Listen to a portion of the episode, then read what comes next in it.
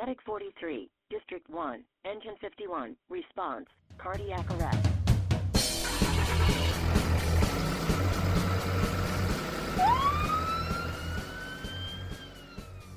Hello, everybody. Welcome again to another edition of the MCHD Paramedic Podcast. Joining me today is my medical director, Dr. Rob Dixon. Hi, Casey. And today we're going to hit a little back to the basics on COPD. Had a lot of questions from medics in the hallway and in the field about COPD, sort of, you know, diagnosis, uh, differentiating COPD. So we thought we'd really start today at the um, at the ground level and work our way up. This is a big topic, uh, COPD is. So we're going to split this into two parts. And today we're going to start with basically what is COPD. And I think with any acronym, it's important to know what the letters stand for because oftentimes they give you clues. Chronic obstructive pulmonary disease. So it's not something that you didn't have yesterday that you have today. It's chronic, develops over time. It involves obstructed obstructed airways in the lungs, right? So in the textbook, there are two classic classes of COPD. In reality, we know that this is very much a gray zone and not black and white. But for learning's sake, classically these are separated into emphysema patients and chronic bronchitis patients. The emphysema patients, often labeled, I know when I was in medical school, I remember the pictures in the in the uh, in the textbooks of emphysema patients being pink puffers and chronic bronchitis patients being blue bloaters. Reason being is that emphysema patients are often uh, polycythemic, so they get uh, increased red cells in response to chronic hypoxemia, so they they're they're pink uh, puffers from the obstructive lung disease. Chronic bronchitis patients, on the other hand, blue bloaters, oftentimes uh, overweight and uh, cyanotic. So blue bloaters, pink puffers. If there's a whole lot of clinical uh, use I there, like it though again- because I still remember my medical school textbook pictures of these two guys, right? There are always two guys there and they come in two flavors, right? So I think that's a great place to start, Casey, when we're talking about chronic obstructive pulmonary disease is kind of the two distinct flavors and understanding that the, the, the clinical syndromes kind of meld together in this subset of patients to kind of just go under the COPD umbrella. So when we talk about emphysema or the pink puffers, distinctly we're talking about small airway destruction, right? Formation. These tend to be thinner or older patients. And the chronic bronchitis or the blue bloaters, these are a diagnosis of chronic daily cough for three months, three months continuously for over two years, right? Or in a two year period. They tend to have an elevated hemoglobin, but they do they do look at times cyanotic. They get uh, breathless. They have chronic breathlessness. They have chronic chronic cough, wheezing, and rhonchi on their on their clinical exam. And and when I think about these and kind of the the patient that fits there in the middle, I, I ask myself, you know, what's the pathophys? You know, what's what's causing all this? And the number one is a result of smoking, right? So we were talking before the podcast came on. Hopefully, the cigarette companies are not coming after us, but it is the most common, the most probably one of the most damaging things you can do for your health. Right? Is is cigarette smoking? Very very addictive and and the most common cause of, of this disease. Yeah, there are other there are other much less common reasons. Uh, you know, you learn down in the in the zebras, the alpha one antitrypsins of the world. I knew you had are, say that. are not clinically relevant. I think probably number one is cigarette smoking for us, and number two is secondary smoke exposure or other. And you number know, three, four, and five. Where's alpha one antitrypsin, uh, doctor? 112 probably. Um, Thanks. And when you talk about like like how this destruction starts, it's uh, it's really cool when I when I think about it because you think about like how the cells work and how just regular stuff is cleared out of the the conducting airways in your lungs, and it's cleared by these little cilia that are constantly like sweeping the chimney, right? Little these floppy are- hairs, yep. right? They're damaged. There's no clearance. Hence, you have mucus production. You have this chronic productive cough, which equals obstruction, right? You have alveolar damage, which is the distal distal uh, airways with bulla and chronic inflammation gives us obstruction, right? This is not a problem getting air in; it's problem getting the air out. You know, most combination, most patients are a little bit of both, aren't they? I mean, they're neither one flavor nor the other. They're a combination of both, uh, and the differences sometimes are not that terribly important in the emergency setting. The more important thing to remember, I think, from the pathophys is this is an obstructive disease, right? You have wheezing, dyspnea, chronic cough, and also with the obstruction, what do we have, right? We have CO2 retention, which, if it gets bad, can result in somnolence, altered mental status, and hypercapnic respiratory failure. So, and just to back up to one of the things we've said a couple times, and just to make sure we're we're clear on the definition um, and staying true to the basics. And we'll put some x ray links, some image links in the show notes so listeners can go look and listen to some of the things that we discussed today. But bulla is a word that, you know, I, don't, I didn't know until I went through, through medical school. And basically, a bulla is just a big space. Basically, a yeah. big, a big. Uh, you know, you think about healthy airways and you have all the alveoli that fill with fill with oxygen. Oxygen exchange happens across the capillary membrane. CO2 is dropped off and exhaled. And if you chronically inhale smoke, you're going to damage those alveoli to the point that they die. And as they die, that sac that used to have a capillary bed and uh, cell membrane and you know cell structure right. is gone. You just have space. So when you think about that, so it's just a big think, space. Think about all that loss of potential area, surface area for gas exchange. Right. That's how this happens. Right. So one cell layer thick process where we diffuse oxygen across one way and waste products or CO2 off the other way. And as this surface area is destroyed, right, the, the physiology of this in the patient gets worse and worse and worse. So this is a, a progressive worsening disease over time.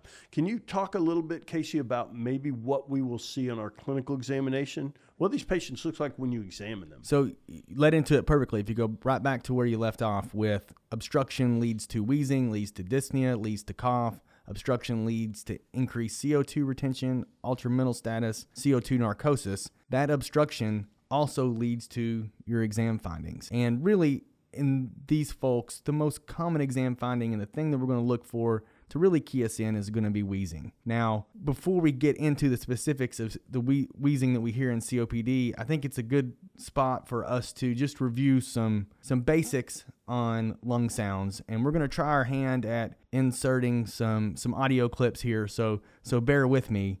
Uh, when we talk about normal lung sounds, that's our normal uh, conduction of air uh, across our chest wall that we listen with our stethoscope. So here we go with the normal breath sound.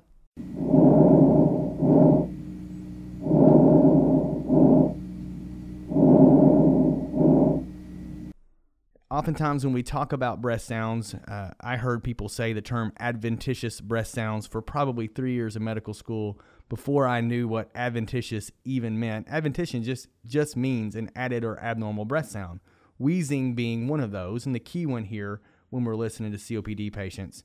What best way to describe wheezing is continuous, musical, often worst on expiration, and it's from narrowed small airways. Makes sense in COPD because those airways are narrowed due to the obstruction.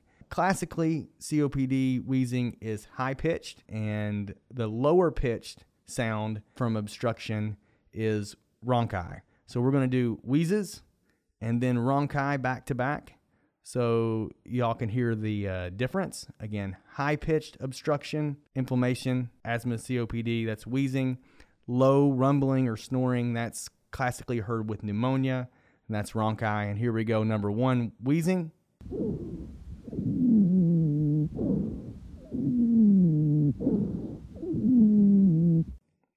And number two, rhonchi.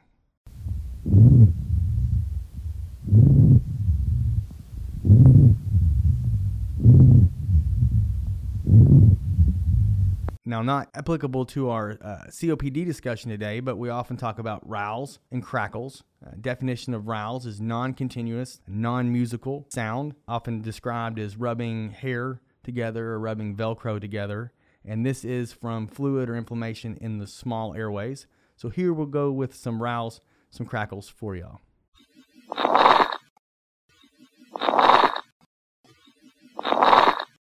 So we've listened to normal breath sounds, we listen to wheezes, rhonchi, rales and crackles, and we'll finish up with stridor, which is not a lower airway sound. Wheezes, rhonchi, rales, and crackles all originate from the lower airways. Uh, stridor originates from upper airway or vocal cord edema, most commonly heard in children with croup, worse on inspiration as opposed to wheezing, which is worse on expiration. So here we go with Stridor, and that'll finish up our airway sound review.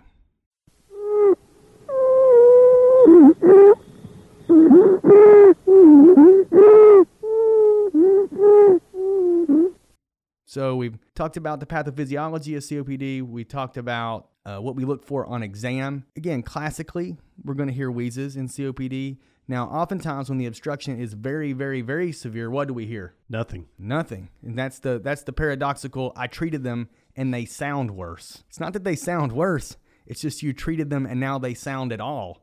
Because before you treated them, they were so obstructed, you heard zilch. Yes, you did not have your stethoscope on backwards, or the bell wasn't turned the wrong way. You're just not hearing anything. I do both of those fairly I do. often. I do those too. I check myself. Gotta but check yourself. But that's sort of the classic med school question: is is you treat the patient uh, for COPD or for asthma, you go listen, and they sound worse. What's going on? What's going on is they're actually getting better because they're moving air. Now, can you hear rhonchi? Can you hear rales and crackles in COPD patients? Absolutely, you can.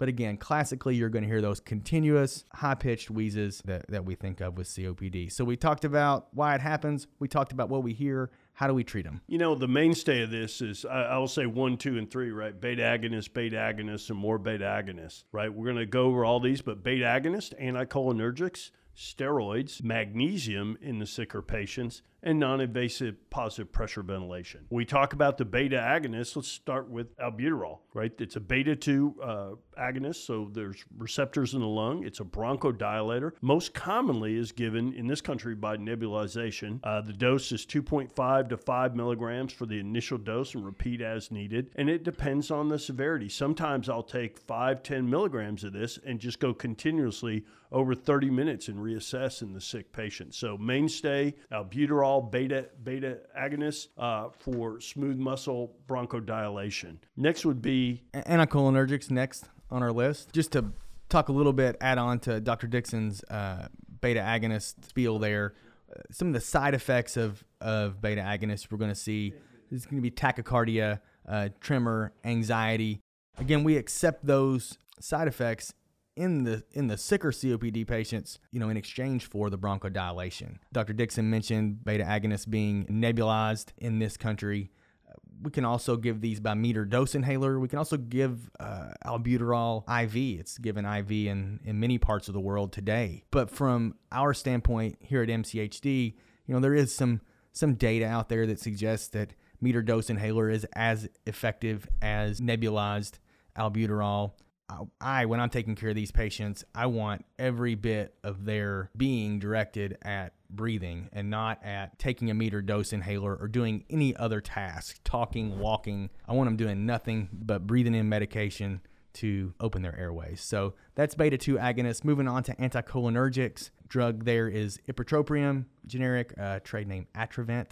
Looking at the literature for anticholinergics and COPD, it's really thin there's not very much at all. The gold standard, as Dr. Dixon said, is beta 2 agonist, beta 2 agonist, and beta 2 agonist. And that's what everything is compared against. There's some weak data that suggests adding anticholinergics with beta agonists get us a little bit of help. But in all honesty, if somebody out there wants to do that study, it's really not been done very well.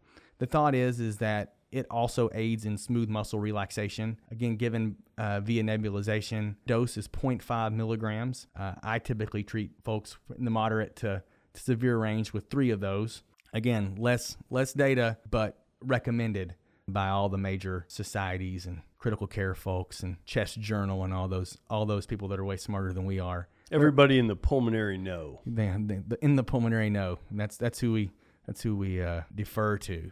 So that's anticholinergics. So you've given them an albuterol, a nebulized two or three if they're sick. You've given them two or three Atrovents if they're sick. What do you add next? You know, uh, in most services in our at MCHD, we add steroids. There's options out there. We use Solumedrol, but there's other options out there. You can use IV or PO dexamethasone or just PO prednisone. Uh, this is an anti-inflammatory. Understand though that there's the onset of action is delayed. This is not a you give the steroid and immediately they're well. You're giving the steroid to start treating the patient to make my job easier. So I can get the patient better sooner, out of the hospital sooner, decreased length of hospital stay, things like this. This is not a magical drug that just turns people around though. If we uh, took steroids off the trucks, you would see during your transport here at MCHD no Zero- difference. zero difference. Let's be Yeah. clear on that. Now, would I see a difference at hour two? Data suggests so, which is why we give it. But Right. Less admissions overall Less to people to get early steroids, less bounce backs, less length of stay in hospitalization. But there is a downside to them. So let's talk about the downside, right? You, you see some increased fluid retention, increased blood pressure, maybe some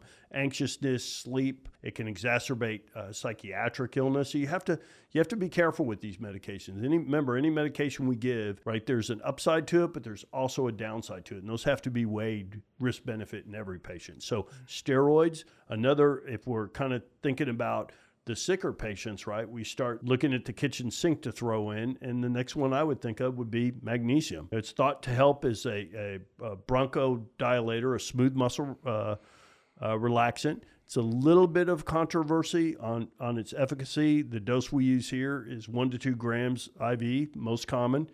Um, it's most often reserved, I see it clinically used in sick patients that are, you've already given maximum albuterol to, you've already given steroids, and they're just not getting better. The, what's the side effects? Respiratory depression, hyporeflexia, but these are in much, much larger doses. Me personally, I have, I have given grams and grams of magnesium. I've never had the respiratory depression side effect from it. yeah, the OBs laugh at us. Uh, they give Yeah, they give four, six, grams, eight right? grams. Um, and just to to run back, one to two grams is the most commonly used dosage out there for folks listening from other services. Looking at our MCHD protocol, our dose is two grams. Two grams, two grams. Yes. Um, and again, most most of the time reserved for the sicker patients. Uh, I feel like from the standpoint, if you call EMS for your wheezing and I come get you and I hear that you are wheezing and indeed think it's COPD or asthma for that matter, I'm going to give you beta 2 agonist, anticholinergics, and steroids every time, uh, assuming there's not a, a gigantic contraindication there, which there are not many. Uh, when we move to the next step, the magnesium and the non invasive, that's the step up from that mild to moderate severe. Yeah, those to me, those fish swim in the same pond, right? The first three everybody gets if they're sick enough to to activate the nine one one system and have us show up at their door at three o'clock in the morning. They're going to get those first three from me. The second two, the magnesium, and as we progress down the respiratory failure pathway into non-invasive positive pressure ventilation, those two kind of are in the same pond with me. If I look at a patient, they're super sick.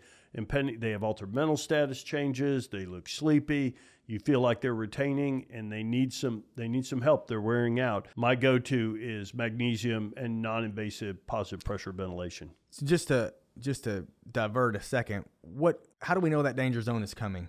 So what what are the things that you look for on exam to tell us that we've progressed from okay, we've got a we got a 70 year old past smoker looks like the blue bloater or the pink puffer in the in the anatomy uh, text, and you hear some wheezing, so you're going to do albuterol three, Atrovent three on the way. You're going to do some steroids. What what are some things that you look Yeah. for that's going to kick you over to magnesium and non-invasive? yeah their clinical examination uh, you know are they tripoding pursed lip breathing and, and really my go-to is my that tips me is when they start getting sleepy when they start getting hypercapnic they start developing altered mental status. It's not an a, a acute change; it's kind of a gradual change in these patients, and they'll they'll arouse and they'll answer some questions and they'll get kind of somnolent.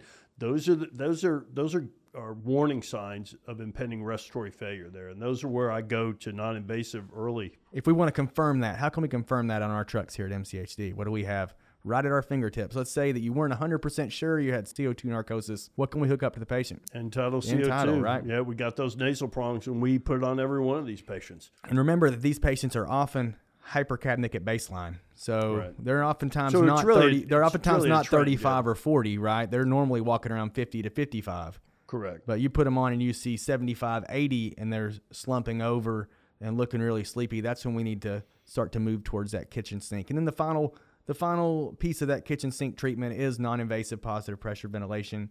Here at MCHD, we're, we're lucky enough to be able to use uh, bi- BiPAP or biphasic positive pressure. Now, a lot of folks out there may have portable CPAP, which is also acceptable. Bottom line is non-invasive saves lives in COPD exacerbations. This is about as solid data as you can get. Um, looking at Cochrane Review, the you know the gold standard of, of meta-analyses, the number needed to treat to prevent intubation in COPD by using non-invasive is in the three to four patient range. That's just huge. Right, this is a huge intervention. it's like a slam dunk. So in the, in the sicker patients, I don't delay that at all. If I have any doubt, I put it on them, and you could run inline nebs. Don't forget to, to stick with your beta agonist, right? You can run these inline nebs. Very, very important to, to use the beta agonist while you're on the non invasive as well. And finally, we'd be remiss if we didn't bring up oxygen and, you know, oxygen therapy in COPD patients. We've talked about that at length on the podcast in a prior episode of uh, talking about hyperoxygenation. Bottom line in these patients is the data is pretty darn clear that there is no need to bump these patients up to 100%. It makes us feel good when we see that on the monitor, but in the end, we're going to cause harm when we do that. So we want to shoot for you know 90 92% is is entirely acceptable. Um, our kind of golden number here at mchd is 94 just because that is the number that we use across procedures for our delayed sequence intubation and and so we I- don't think there's any need to pump a copd or up past 94% and i think the literature is suggesting more and more each day that that's not only not helpful it's harmful I would agree with that completely. I would add a caveat though. I've heard many times since I delivered patients as a as a paramedic and, and signed over patients to an ED doc, right, uh, of this uh, this hypoxic drive, this this uh, this thought out there that if we if we give too much oxygen, and and it can have some untoward effects. With that, I would say don't deprive the air hungry, the sick patient oxygen, right? They're not going to die of their hypercapnia, they're dying of their hypoxemia. So I completely agree. We should be goal directed and we shouldn't just push the number up to 100 because we like it. But understand uh, for listeners out there that it's it's in the sick patient, we want to get it above 90, 92%. And they're going to be they're going to be fine there, but don't deprive people of oxygen who are air hungry, who look sick, right? Uh, because of this hypoxic drive boogeyman out there that may potentially hurt them down the line. Yeah, and that's and whether or not that that hypoxic boogeyman again go back for more discussion in the in the hy- hyperoxemia uh, podcast, but that boogeyman probably doesn't realistically exist. Dr. Dixon's point is extremely valid. If the patient has stats of seventy five percent, they're dying of of hypoxemia. They need they need oxygen. So don't deprive that patient of oxygen. Get them you know tuned up. Get their beta agonists going. Get the mask strapped on their face. Get their mag going get their steroids in, and just remember that you can always turn the oxygen down. And we want to leave these people, once we get them settled, in that 90 to 94% range. All right, that's a good spot to take us home and wrap us up. Uh, COPD or chronic obstructive pulmonary disease, classically two patients, the pink puffer, the emphysema patient, and the blue bloater, the chronic bronchitis patient. Know that these exist in, in a continuum or a spectrum. Uh, they're going to present with shortness of breath. They're going to have chronic disease state that exacerbates. Uh, how are we going to recognize them? We're going to recognize wheezing on exam, the danger zone that Dr. Dixon talked about, pursed lips, tripoding, altered mental status. That's going to take us from our moderate range into our severe range. Most of these folks that call 911 for COPD are going to get NEBs, beta agonist, anticholinergics. They're going to get steroids. And again, uh, whatever flavor your service uses, we're Solumedrol users here, but there are many options. Those are going to be first line. And if we see those danger zone exam findings, we see that confusion, somnolence, tripoding, pursed lips, we're going to push on through into uh, into magnesium, two grams here at MCHD IV, and BiPAP here at MCHD. Use BiPAP early, use it often. It decreases intubation, it decreases mortality. Uh, so that's that's about wraps it up for COPD Part One. Be sure to catch the next installment uh, coming soon. If you have questions or comments, send us an email, and we'll be back. This podcast was brought to you by the Montgomery County Hospital District, Texas. Production and editing by Andrew Adams. Questions or comments, which are always welcome, can be sent to podcast at mchd-tx.org. Make sure to subscribe above to keep updated to all our future casts. Music, copyright Kevin MacLeod, Incompetech.com, licensed under Creative Commons by Attribution 3.0.